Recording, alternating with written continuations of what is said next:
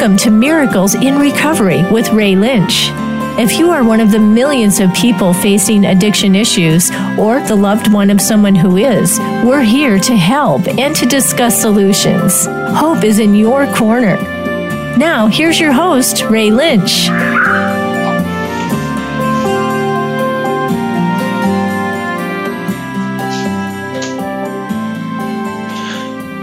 Good evening and welcome to Miracles in Recovery. Here we are on another Monday with another serious tragedy upon our nation. Um, you know, it was it was almost surreal waking up and, well, somewhere in the middle of the night I got a, you know, my phone woke me up with uh, a buzz, and I looked and it said something about single shooter down in Las Vegas. And I went, you know, like knucklehead must have been, you know, like, you know, death by cop or something like that. Two hours later, I woke up. The count was already at twenty, and I was like, what? And now we're at fifty-eight, I think. fifty-eight. I mean... it, it's it's hard to even yeah, know what I, I, to say. Exactly. I mean, the it's only thing I know is, is get your stuff in order, because Armageddon's coming. You know, it's... it's uh, It's very, very sad that the, the world that we live in, the divisive world that we live in, and I don't even know what this guy's motive was, because the coward shot himself in the head when the cops broke down the door or blew blew down the door. Um, I don't know. I mean, it, it, something has to seriously change, and, and we need to start caring about each other. And we're not Republicans. We're not Democrats. We're human beings. We're Americans. And, you know, the people that we reach out to are the ones that are either in active addiction or recovery. And nobody that I have seen over the past, since November eighth or November sixth or whatever the hell it was, um, has looked at somebody down on their luck and said, well, that addict's a Republican or that addict's a Democrat. That addict needs help. So why don't we wipe out all of this crap with what um, – voting terminology or what voting class you adhere to, and, and start caring about people like we used to. I mean, like you like you said before we went on the air, we're getting back to the sixties. Um, Only nobody was blowing people up in the sixties. That's the difference. Because they didn't have the technology. I mean, people were people were very divisive then um, because of a, a war. True, but you um, didn't see the mass shootings like we have now. No, it's so sad. I mean, two hundred and something people were shot, like, or was it more than that? I don't even know what the final count is. I don't know. The count's up to like four hundred or something injured. Oh, my gosh. That's crazy. It's you unbelievable. Know, then, how can one person do that much damage? They said that he was shooting no. for about fifteen minutes. And, you know, the sad thing is, is that there's a nut out there right now that's going to prove that they can do greater damage. Look at the idiot. Uh, for the Pulse nightclub a couple of years ago, killed forty-nine. This guy just trumped that. Yeah. He's he's the number one right now. Yeah. And, you know, I don't necessarily know if that's a list that you want to be the top one on, but um, I don't know. And then to hear that Tom Petty was found unresponsive and ultimately, I guess, from reports, he's no longer with us. You know, not that not that that is a less of a tragedy as what happened in Las Vegas, but I mean, it kind of dwarfs. Yeah, it really kind of does, because, you know, you know, so many people, so many innocent, healthy people who were just enjoying a concert, just blown away. Minding their own business, enjoying whatever it was that was, you know, whoever it was that was performing Jason on the stage. Jason Aldean. Yeah, I mean, I, you know, and the funny thing is, is I had... Uh, I, I brought the, the the kids to um, whatever Golden Corral last night, and there was a country music playing on, and, and Brendan said, uh, "Is that Jason Aldean?" And Brianna said, "No, no, no, that's um, Luke." Oh, Bryan. Luke Bryan, and that's the first time I ever heard those two names. I woke up, and I heard a, that name again. Wow. Yeah. So. Um, I mean, because I don't listen to country music. Well, you don't. So. I was going to say, you don't know your country music. No, no, I, I absolutely don't. Not not that there's anything wrong with it. Not that I, you know, look funny at anybody who listens to it. But I wouldn't know one from the other. And, you know, the sad thing is, is, is um, here we are again. And we're worried about what we call ourselves in recovery. And we're worried about, you know, I mean, last week we were talking about, well, last week we were talking about, you know, addicts or sudsy or whatever you want to call it. And the week prior we were um, in a hurricane. In a hurricane, and you know, we were bashing the N F L for not standing, not kneeling, uh, or kneeling, not standing. You know, uh, we got to get out of this crap. We we just got to walk away from all of the hate. And granted, things like this are still going to happen because there is hate and there always will be hate in the world. But we don't need to embrace it and and and feed the flames. And I think that's kind of what we do as a general public when we are as divisive as turning on the T V and seeing just chaos. Yeah, terrible. You know, and, well, and you know, and I think a lot of this hate comes straight from the ego. You know, it's ego driven. Oh yeah.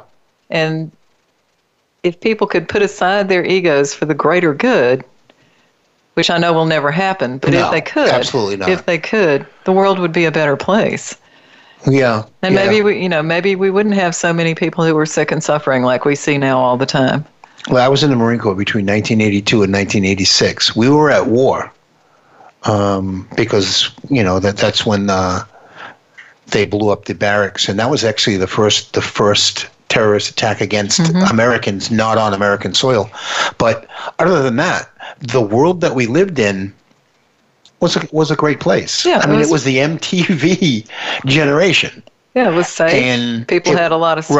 Right. Everybody was happy. Know, you could send your kid to the store to go get milk, or you could send your kid down down the street to go get sugar off of Missus Jones, and you didn't have to worry about them not coming back. And the world we live in today is just, I don't know, it's so chaotic. And, and I feel for um, kids that have to grow up in it. And I feel for the people that are out there that are sick and suffering and um, feeding into a lot of this. I saw, I watched this video today about this gentleman. It was a two thousand fifteen. It was on um, YouTube. And he was talking about this doctor who did a a, um, a scientific study with rats. Took a took a cage, put rats in it, put heroin and cocaine in one water bottle with water, diluted with water, and water in the other bottle. Which water bottle do you think they went to? Of course they went to the heroin and cocaine because there was only one rat, right? There was only one rat. Right. So then the doctor built this big rat city thing, right? Put many rats in there so they could socialize. They could, um, you know, act out sexually with each other. They could do all of the things that a common community environment does. And they put the bottle of heroin and cocaine and the bottle of water. Not one rat went back to the bottle with heroin and cocaine in it. Why? Is because they were content with everything they were getting from that community. Because there was a social structure in place, because there was caring and interesting stuff to do and all of the things that, you know, when you're isolating yourself, or I think honestly in society today, isolating is just the norm. You know, everybody's, including me, stuck to their devices all the time. And and the you know one of the things that the guy said was is that what happens with with addicts or alcoholics or people who act out like that is the the the uh, the uncomfortability of the of the environment that they're in. Right. So of it's course they don't want to be who they are. They don't want to feel how they are. So they self-medicate. And then it just feeds on itself and gets worse and worse. Yep. And and and he also said, you know. Um, Your grandmother goes into the hospital. She breaks her hip. Your mother, your grandmother breaks her hip. And, of course, they're giving her pure morphine. Right, opioids. Right? Mm-hmm. They're giving her opioids. Whereas people people on the street, heroin, it's the same. It's, it's the same, same thing. Pretty much breakdown, chemical breakdown.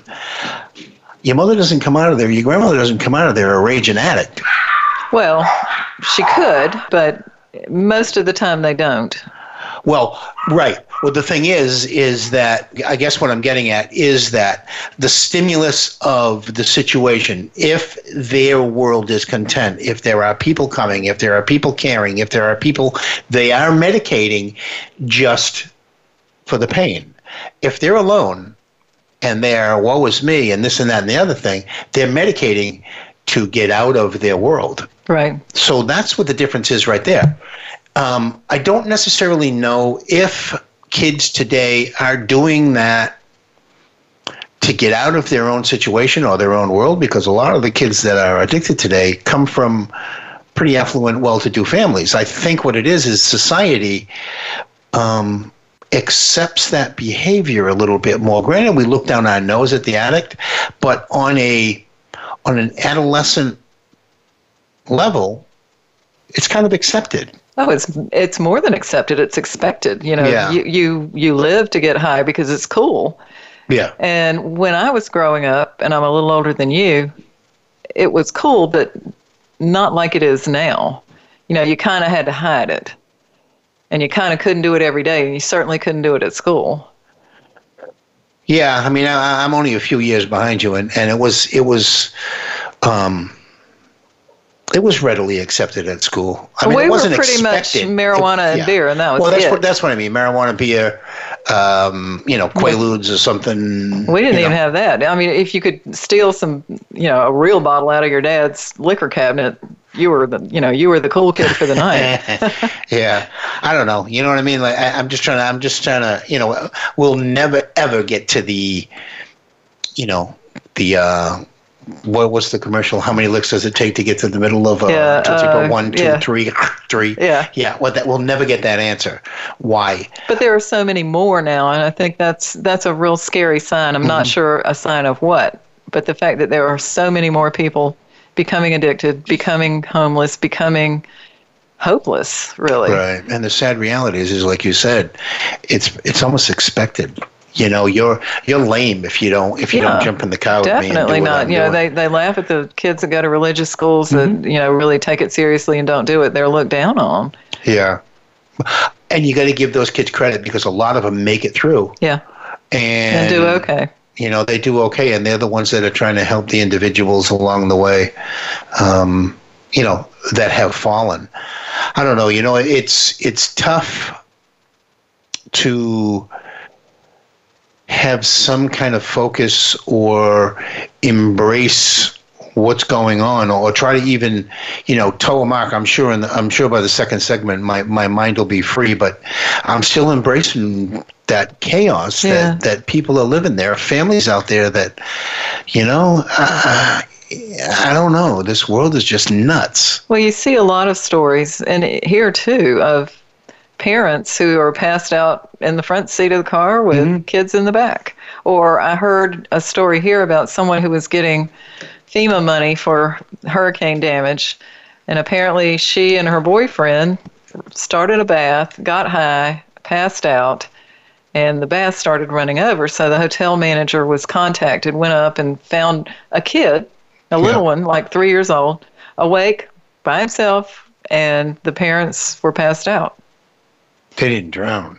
No. Oh, okay. No, I mean, I'm I sure there was yeah. some damage to the hotel. Yeah. No, the parents were taken to jail, and the kid was sent to taken a relative. To D S S, yeah. Yeah. But that happens all the time, all the time. And it it's, I heard another story that was even worse. Uh, they're, they're doing a lot of stories on T V now about the children of, of people who are, who are addicted, mm-hmm. and there are hospitals where I think one in eight babies are born already addicted to opioids. And there was a story. I think that number, I think that number might have been just as high twenty years ago, but I don't know. I don't necessarily know if, it, if they vocalized it. You know what well, I mean? Well, this one particular case, the dad came in and rubbed opioids on the baby's gums so they wouldn't, so that the baby wouldn't go into withdrawal and they wouldn't get in trouble. Oh, oh, they snuck. Oh, he snuck in. Yes. And, yeah. Yes. And I wonder how many times that happens. Well, you know something? I don't know if that wasn't treatment many, many years ago to get the baby through. Oh, yeah. Teething yeah. and all of that. I can remember hearing about bourbon and stuff like that. Yeah, right. Well, that was Rub that the baby's guns with bourbon, please. When, when, when the baby was, uh, what do you call it when they're teething. breaking teeth? Teething, yeah. Yeah, to rub bourbon on their on their gums. At least yeah, we know better than that now, but yeah, that was uh, pretty much the well, accepted way. I don't way. necessarily know if we know better than that now. I mean, as a society, look what we're dealing with. You know, we're, we're just dealing with a different set of isms and a different set of chaos. And I don't necessarily know if we've learned from our mistakes, because we may not repeat the exact same mistake, but th- this morning is living proof that we haven't learned anything as a society. No, nothing at all. And it's yeah. very sad. I, I honestly think we may be getting worse, and I don't know why. I ask myself that a lot. What happened to make people like this? What happened that so many people can't stand their lives to the point that they have to be high all the time to stay alive? What happened? Where did we go wrong? Was it becoming a mechanized yeah. society? I don't know if, you know, I, when, when I, whenever I hear that word, where did we go wrong? Where did I go wrong? Where did the system go wrong or whatever? Um, I think it's better to say, where did we not go right?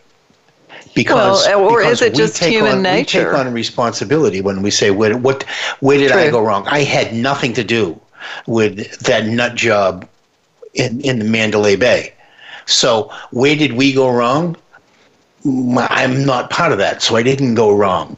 But as a society, where did we not go right? Where where are we not going right? I know exactly where we're not going right. You wake up, you look at the T V, you look at the newspaper, you look at here, you look yeah, at that. Yeah, everything's bad, and, bad, bad. And everybody, if you and I were different or different voting preferences, we wouldn't be speaking right now. Yeah, true. We used to be. We used to be, and we're not anymore because of the divisiveness that I saw. And I don't even want to get into all of that garbage, but um, well, there, there's a lot of um, bashing of people who don't believe the way you do.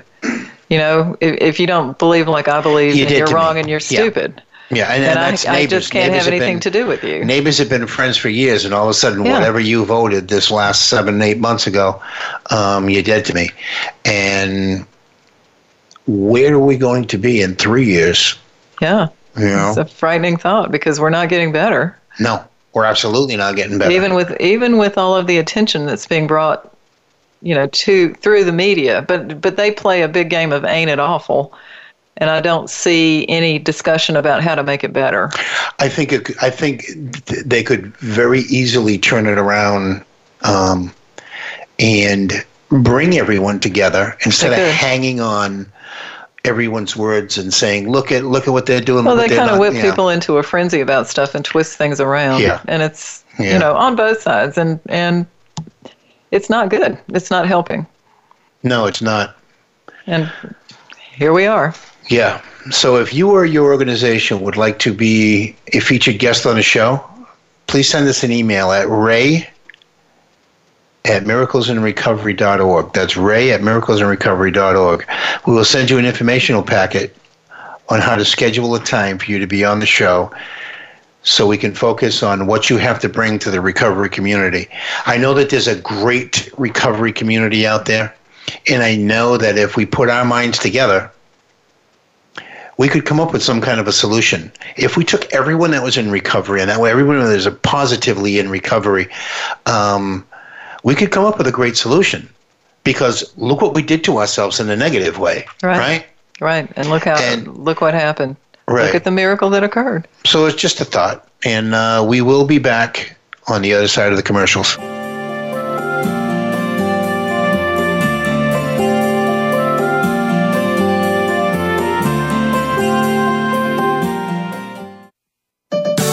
Your life, your health, your network. You're listening to Voice America Health and Wellness. There is a difference in health and wellness programs. There can be mainstream programs, and then there is something extra. That something extra is called tips to keep you healthy, happy, and motivated, with your host, Kristen Harper. If you want to hear some behind-the-scenes talk radio when it comes to health and wellness, the why as well as the how, be sure to tune in each week. This show will inspire you to be healthy and happy for life, as well as become the best version of yourself. Listen Tuesdays at three p.m. Pacific Time, six p.m. Eastern Time on Voice America Health and Wellness. Tune in every Tuesday for C. diff, spores, and more with host Nancy Kerala. Our program is to provide information about C. diff, healthcare-associated infections, and more. Nancy is a C. diff survivor, healthcare professional, and founder and executive director of the C. diff Foundation. Together with her guests, we'll explore C. diff infection prevention, treatments, environmental safety, and more. Listen every Tuesday at one p.m. Eastern Time, ten a.m. Pacific on Voice America Health and Wellness. Frankly Speaking About Cancer is a program designed to empower survivors and their caregivers to deal with the social and emotional challenges of cancer. The show will invite physicians, researchers, nurses, social workers, patients, and caregivers to share their advice on how to live a better life with cancer. Join host Kim Tibaldo, President and C E O of the Cancer Support Community, Tuesday afternoons at one p.m. Pacific Time and four p.m. Eastern Time on the Voice America Health and Wellness Network. Explore the power of natural healing with Howard Strauss. Join us each week for an informative program that'll help you learn effective healing methods using natural remedies. Howard's guests include top researchers, authors, and experts who will share their views on a variety of natural products and healing methods that really work. Tune in to The Power of Natural Healing with Howard Strauss, Mondays at eleven a.m. Pacific Time, two p.m. Eastern Time on the Voice America Health and Wellness Channel. Step into a healthier you. Voice America Health and Wellness.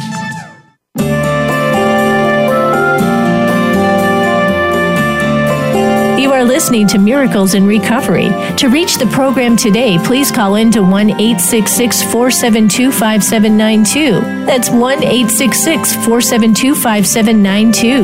You may also send an email to ray at miracles in recovery dot org. Now, back to this week's show.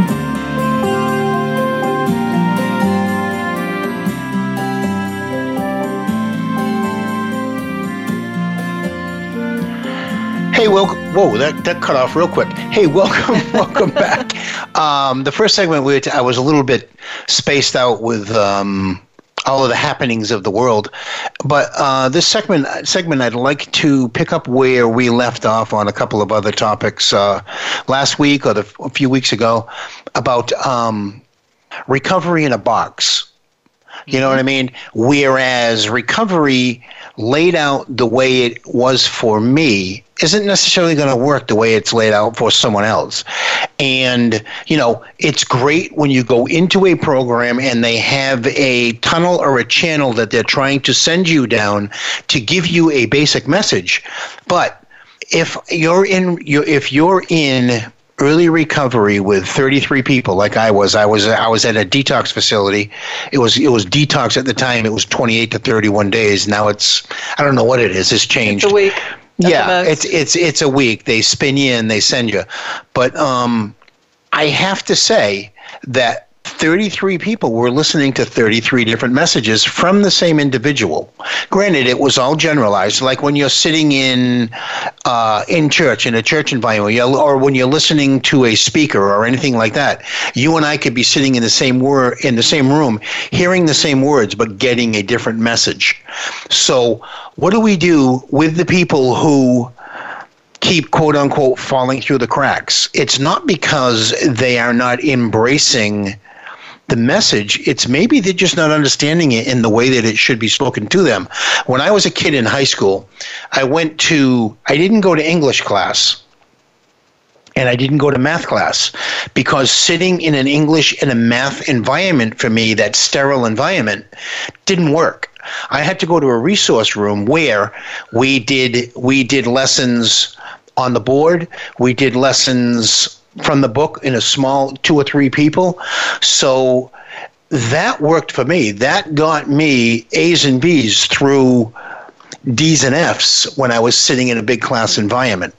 Uh, Curry College up in Massachusetts has a program for, lack of a better word, slow learners. And it's built specifically for individuals, not for classes, right. For individuals.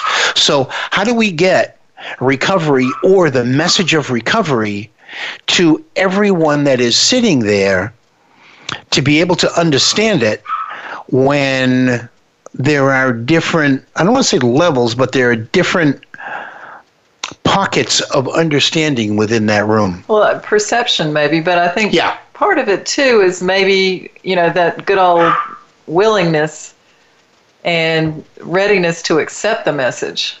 You know, I think um, I keep hearing that nobody's going to get better unless they really want it, mm-hmm. no matter what you do, no matter how, you know, you can be nasty, you can be nice, you can try to bribe. I've done all those things. They don't work until the individual is ready to stop. But you still understand the message because of because of the many times that I chose to go back out. I heard the message and I knew what it was because it was spoken to me and I understood it.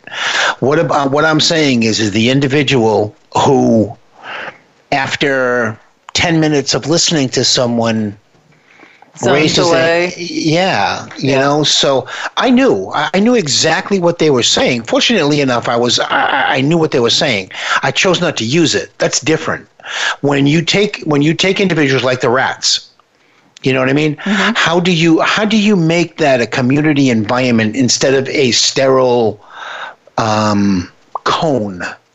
Well, it, you know, it's almost the same way with families. Mm-hmm. You know, if if you are a family member in distress and you go to a twelve-step group, a lot of people come in once, maybe twice, and then we never see them again. Right.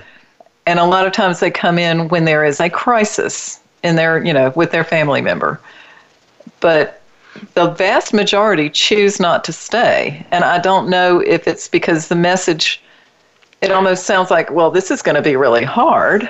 It may be foreign to them, too. Oh, very foreign. You know, you know yeah. the, if you haven't been around it, the language, mm-hmm. you know, the, the twelve steps, um, the serenity prayer, all of those things can seem foreign. Although right. we do try very hard not to, you know, make that a, a total focus of, of the meeting. Because the important thing is for people in, in our group to be able to talk and to be able to get their feelings out. We generally right. choose a topic and discuss that, you know, and, and you know, we're supposed to focus on ourselves. But I, I've been really, you know, I've, I've met people in one meeting and suggested they go to another, you know, go to more than one. Here's mm-hmm. some that I like. And they'll show up for a little bit and then they just disappear. And I. Yeah.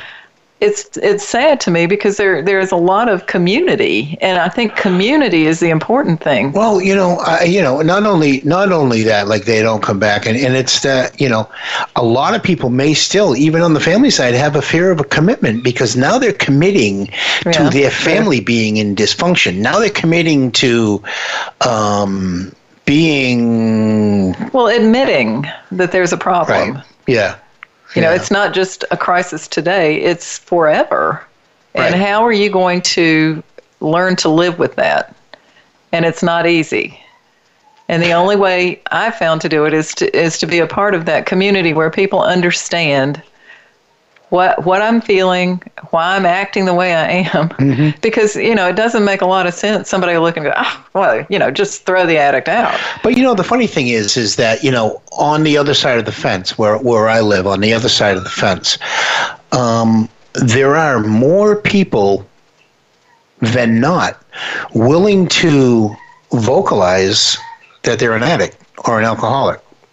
Whereas a family member won't embrace their, you know what I mean? Like they. Well, it's because of the stigma. Admit, you know, admit, it's, there's a yeah. lot of shame. I must have done something wrong. Otherwise, this wouldn't be happening. It must be my fault. And a lot of us do feel that way, especially when when we are alone, living with it and trying to deal with it. Right. But there there are so many more of us now living with it and trying to deal with it that I'm hoping that more and more people will be become more vocal about it and say there is no shame in being the mother of an addict or the spouse of an addict. There is no shame there. This is a person who is ill. No, and, and you know, the the um, what an addict does uh, is no direct has no direct relationship on how you brought them up. You know, that's the, that's that's their own personal dis-ease allowing them the dysfunction to be able to steal, to be able to... True. And they will know, steal from their family first because they know they're probably less likely to get in trouble. They'll lie and cheat and steal to their family in a minute. Yeah, because the family's going to be gentler yeah. than a stranger. Right. And then yeah. and then you're outraged and, and can't believe that this has happened.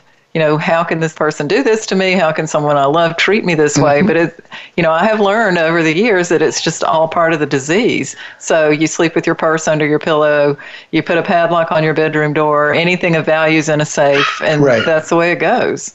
So let me let me ask you, I, I, I have two things written down, and I know I said these time in and time out, uh, two famous quotes that, that all addicts say.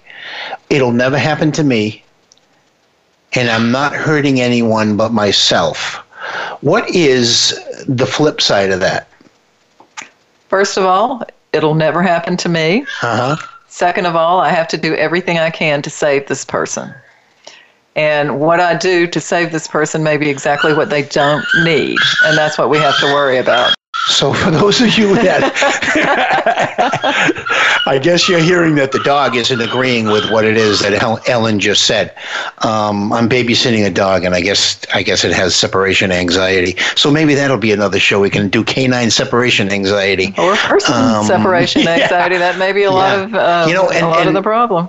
You know, that, you're right. You're right. And I think maybe, uh, and I'm just only making an assumption here, um, do you think that you felt a little bit of that because your addict, and I'm sure my family did, I went and did what I wanted to do, and I didn't care who I hurt, and I didn't care what the outcome was, and I just didn't care.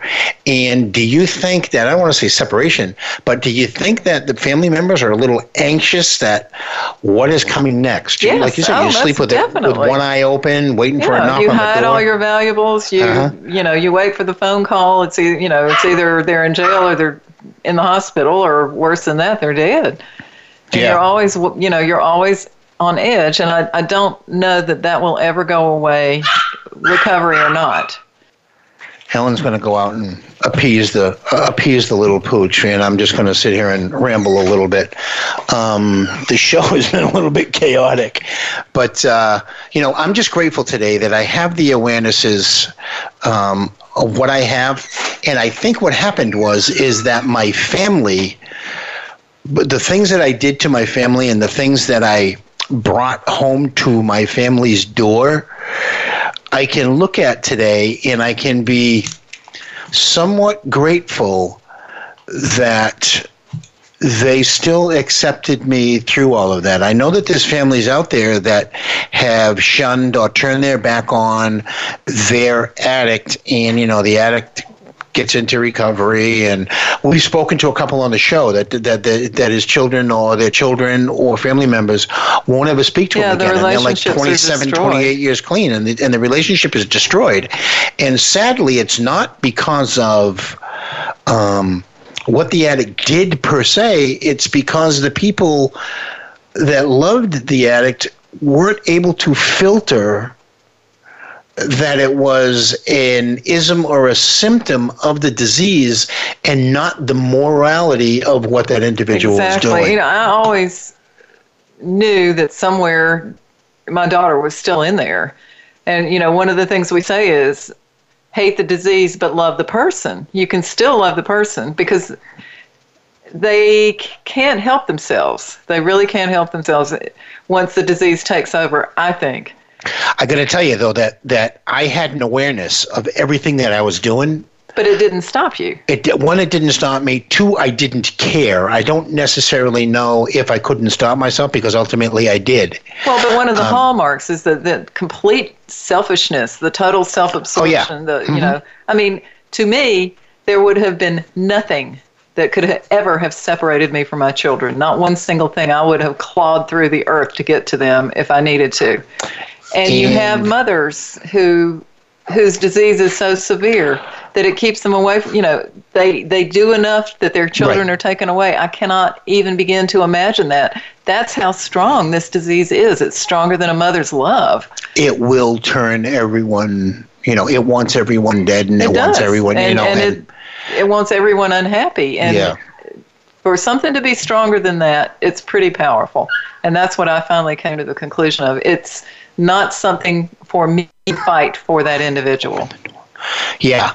And, and you know, the, the thing about it is, is that you too given the circumstances of a mother who has chosen addiction, I don't want to say chosen addiction over her children. Granted, the addict chooses um, the chase versus the family at that point, but nobody that is out there running around that has lost their family, has lost their loved ones, willfully made that choice. No, I mean, and I, I think a lot of times there's a lot of shame involved in the activities. You know, right. I've, I've, I mean, you know, my daughter has told me how terrible she felt doing all those things, but that didn't stop her. Because oh yeah, because she had, the, the, you know, the need was more powerful, much. Right. She still had a conscience, and yeah, that's exactly. Yeah, I mean, you so the, the human being is in there, but the disease has taken right. over. So how do you think that human being feels?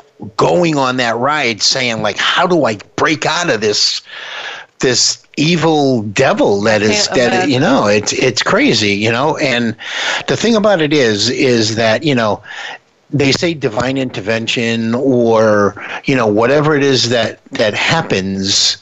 I think I actually just hit, like I said before, a saturation point where uh, my inner human said, enough's enough. I got to get out of here. I got to get, I got to find a way out.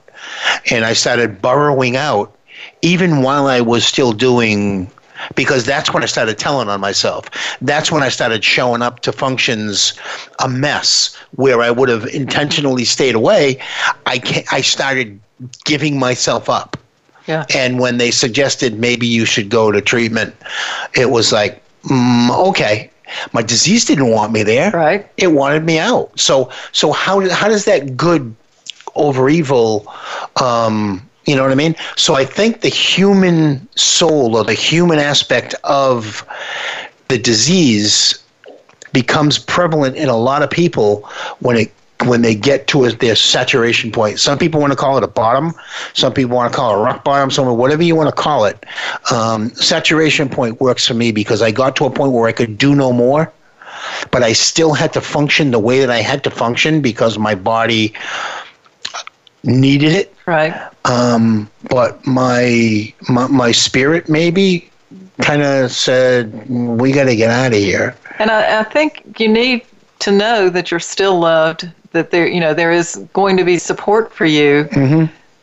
once you, you know, put this behind you, so to speak. I mean, I know you don't ever completely put it behind you, but, you know, you get better, you stop, you start doing the things that normal human beings do. You know, when, I think I put that individual behind me. I think I put him behind me because because there's no need to keep embracing who I was.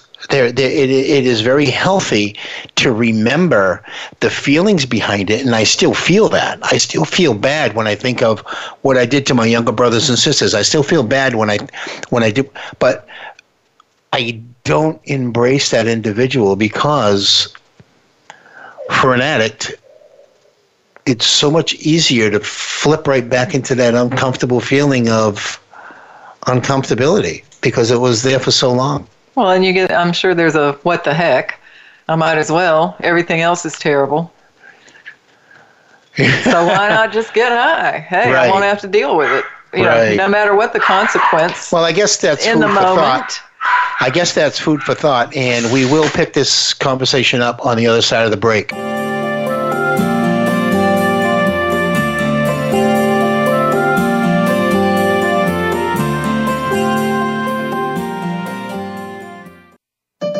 Opinions, options, answers. You're listening to Voice America Health and Wellness. Step by step, you made it through the journey of pregnancy. Now your baby is in your arms, and you're on the cusp of a new journey, breastfeeding. As a new parent, you receive a lot of advice, much of it conflicting, some of it outdated.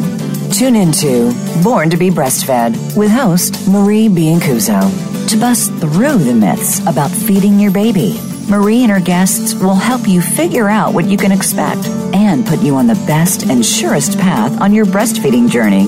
Listen every Monday at six p.m. Eastern Time, three p.m. Pacific Time on the Voice America Health and Wellness Channel. Like many of us, do you feel constantly tired or run down? Weight gain, sugar addiction, stress, and other health issues wear down our bodies and our spirit. You can take control of these and get yourself back on track. Tune into Living Life Naturally with host Lynn Wadsworth. Lynn can help you lower or get rid of migraines, help you maintain a healthy weight, deal with hormone imbalances, and more. Listen live every Friday at noon Eastern Time and nine a.m. Pacific Time on the Voice America Health and Wellness Channel. We got the power to change the world. Is your health where you think it should be? If you're like most people, the answer is probably not. Where can you get the answers you need to get on the right track? The answers start on Occupy Health. Each week, host Doctor Susan Downs and her guest experts will answer your questions, as well as prepare you for questions you'll want to ask your health provider. You'll want to plan for your optimal health with Occupy Health. Listen Fridays at eleven a.m. Pacific Time, two p.m. Eastern Time on Voice America Health and Wellness. A fresh look at today's health. Voice America Health and Wellness.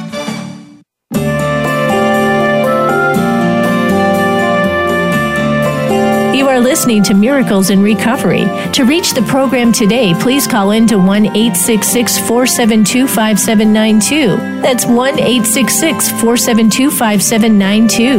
You may also send an email to ray at miracles in recovery dot org. Now, back to this week's show.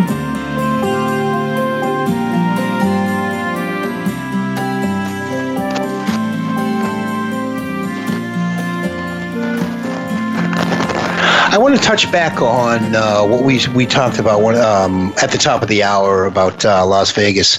A good friend of ours who's been on the show a few times, uh, David Essel. His book is Positive Thinking Will Never Change Your Life, but this book will. He is offering free counseling to anyone in Las Vegas. Um, if you want to just call, if you want to just share with him. Um, it says, please share this. People can P M me at or or email him at david at david essel dot com. David at david essel dot com. He he did this uh, with Hurricane, like the people down mm-hmm. on the Keys, uh, Puerto Rico, Houston. Um, he's a very caring individual, and he has a great positive message. I was going to say he, he's he's got a very positive outlook, and it, it's helpful sometimes to be around a person like that.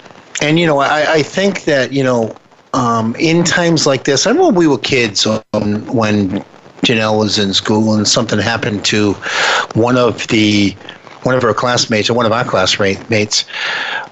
They would come to school with in droves with like counselors, counselors and, yeah. and um, you know, talk to the kids that wanted to talk. And um, I think it's good that there are people out there that have the willingness to step up and embrace someone else's tragedy. He right. doesn't have to do that. He lives in Fort Myers. He doesn't have to get involved with with somebody who yeah and take on all that grief. Yeah, but you know, I, he's he's a he's a better man than me, because I don't, I mean, I don't, I'm not schooled to, to be able to do that anyway. But like, what do you say to somebody I like know. that? There, there's, you know, that's I, always the question when something bad happens. Yeah. Mm-hmm. What do you say to the people that are that love them that are left behind? It's very, very difficult. Right. You know, we see that a lot. I'm in a lot of um, online groups for mothers of addicts, mm-hmm. and we lose kids, well, adults, but we lose our children every single day. Every single hour. Every single day. Somebody, two, yeah. three, four moms are posting about, I lost my son, I lost my daughter. Yeah. And it's just, you know, what in the world do you say to somebody? And and, and you get you get so um, jaded, I think, when you when you see that, because one one you don't know the individual. Granted, you know, you, you have like a kindred spirit because you were an addict with them, but you get kind of jaded because it's happening way, way, way too often. Well, I always think that could be me any yeah. day, any day yeah. that could be me. Mm-hmm. And fortunately enough, you know, it wasn't my family, and it's and it's not yours today, and and. I, I don't know. Like, the world that we live in is, I mean, life is just so precious, you know, and mm-hmm. one minute. You're just gone. You're just gone. And it's, it's a, it's very frightening to see that up close, mm-hmm. I think. And and as a, a parent, it's particularly difficult when you're watching somebody kill themselves mm-hmm. and you can do nothing about it. And the sad thing is, is, you know, you, you look at celebrities. I will talk about uh, Tom Petty, right? He, the, he passed away today as well. I guess something happened. He passed away today. His music will live forever. True. His flame will still burn. The vessel is gone, but the flame will still burn. Joe Smith. Yeah, he's just gone. The only flame that is being driven is by the his family, sixteen people that love him. Yeah.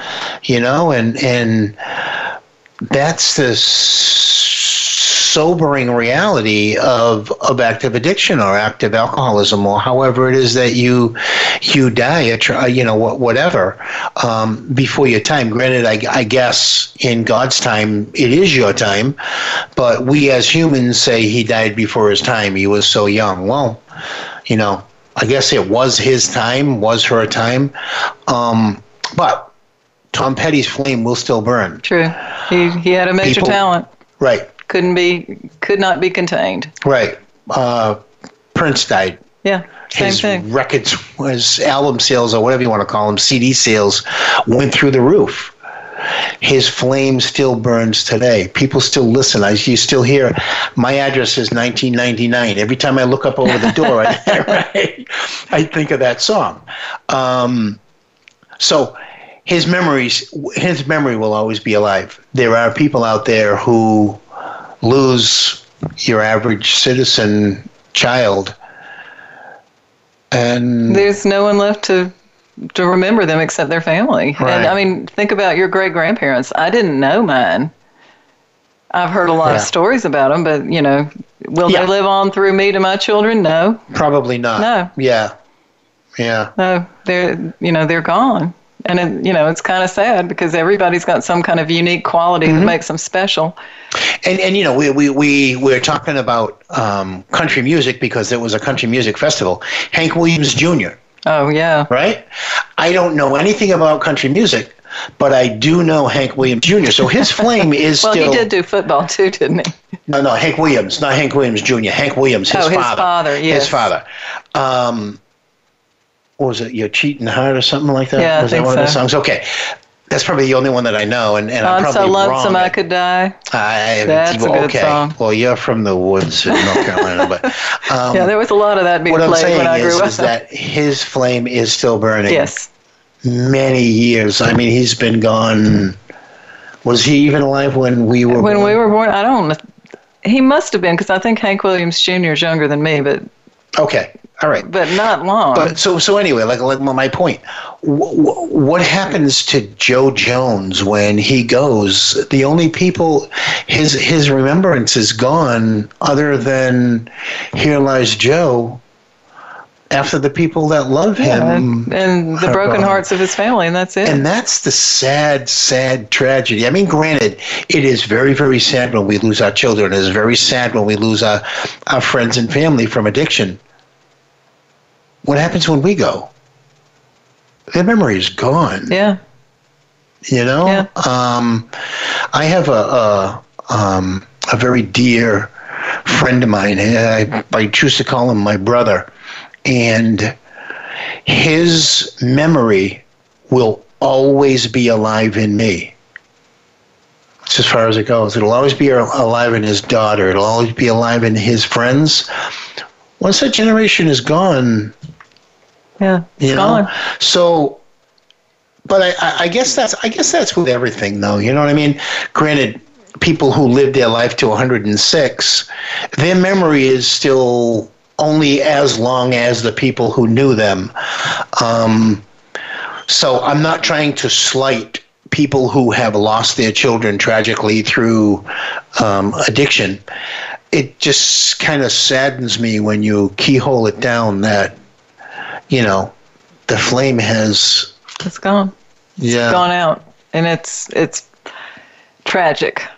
Yeah. And we're we're living that tragedy way too much now. I think yeah, Brian. There are people that are taken before their time now.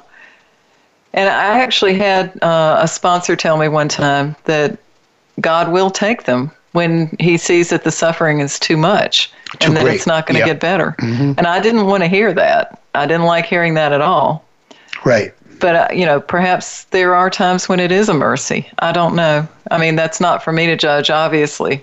But I just, you know, my heart goes out to all the mothers that have lost their children today.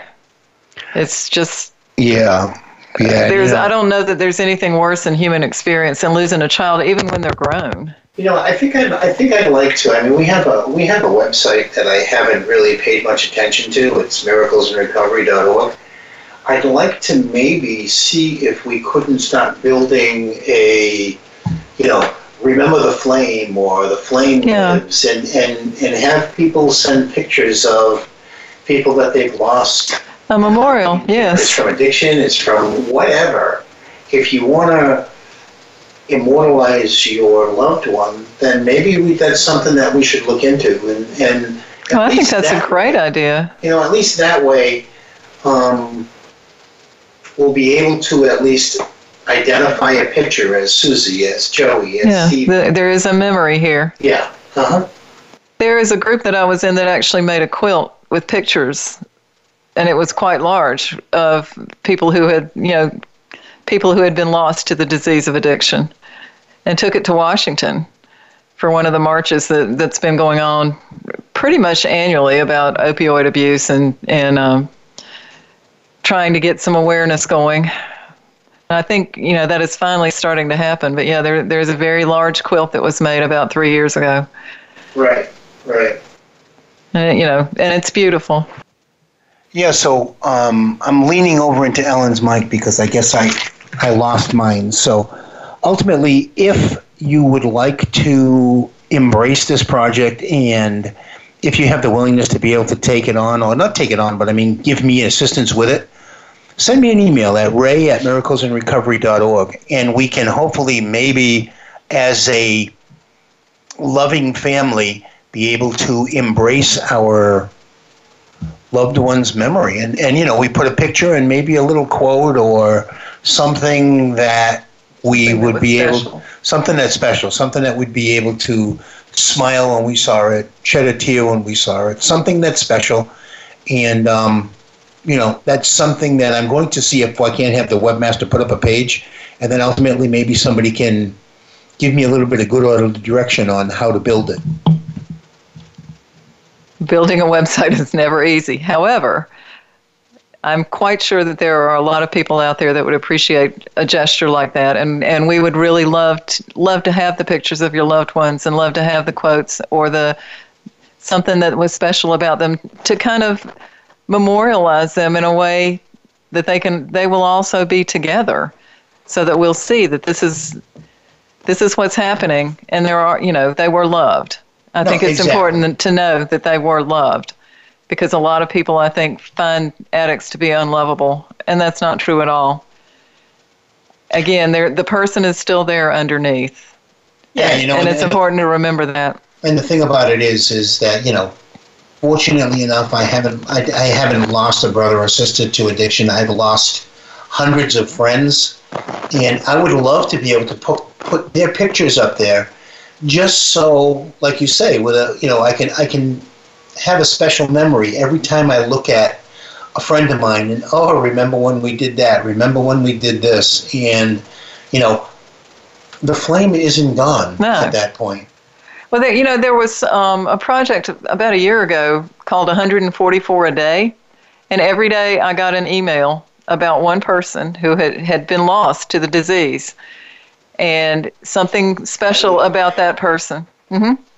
And, you know, it's so sad to see it, but, you know, at least they're being remembered. Now, what was it? What was that again? one hundred forty-four a day, because one hundred forty-four, officially one hundred forty-four people a day are dying of addiction in this country, in the United States alone. You know, if you if you did it for around the world, I think it would be a lot bigger. I think it's actually bigger in the United States. A lot of times I don't think it's actually attributed to it. There's a lot of deaths. That, yeah. Yeah. But the official number from the Centers for Disease Control is one hundred forty-four people a day are dying. And that was a statistic from twenty fifteen, so we know it's going to be bigger. But anyway, the idea was let's remember these people in a nice way. And it was nice. They had it on Facebook too. Yeah, and, and I, I'd like to maybe look into doing something like that, just, you know, not to copy someone, but why reinvent the wheel? Right. You know, if there's a if there's a medium out there to be able to keep that flame going. Yeah, let's memorialize your loved ones. Probably be, you know, part of it. And I, like I said, I'm going to tomorrow see if the webmaster can't build a page and send me suggestions on what we call it. Go to uh, Facebook. Go to the Miracles in Recovery Facebook page. And send your suggestions.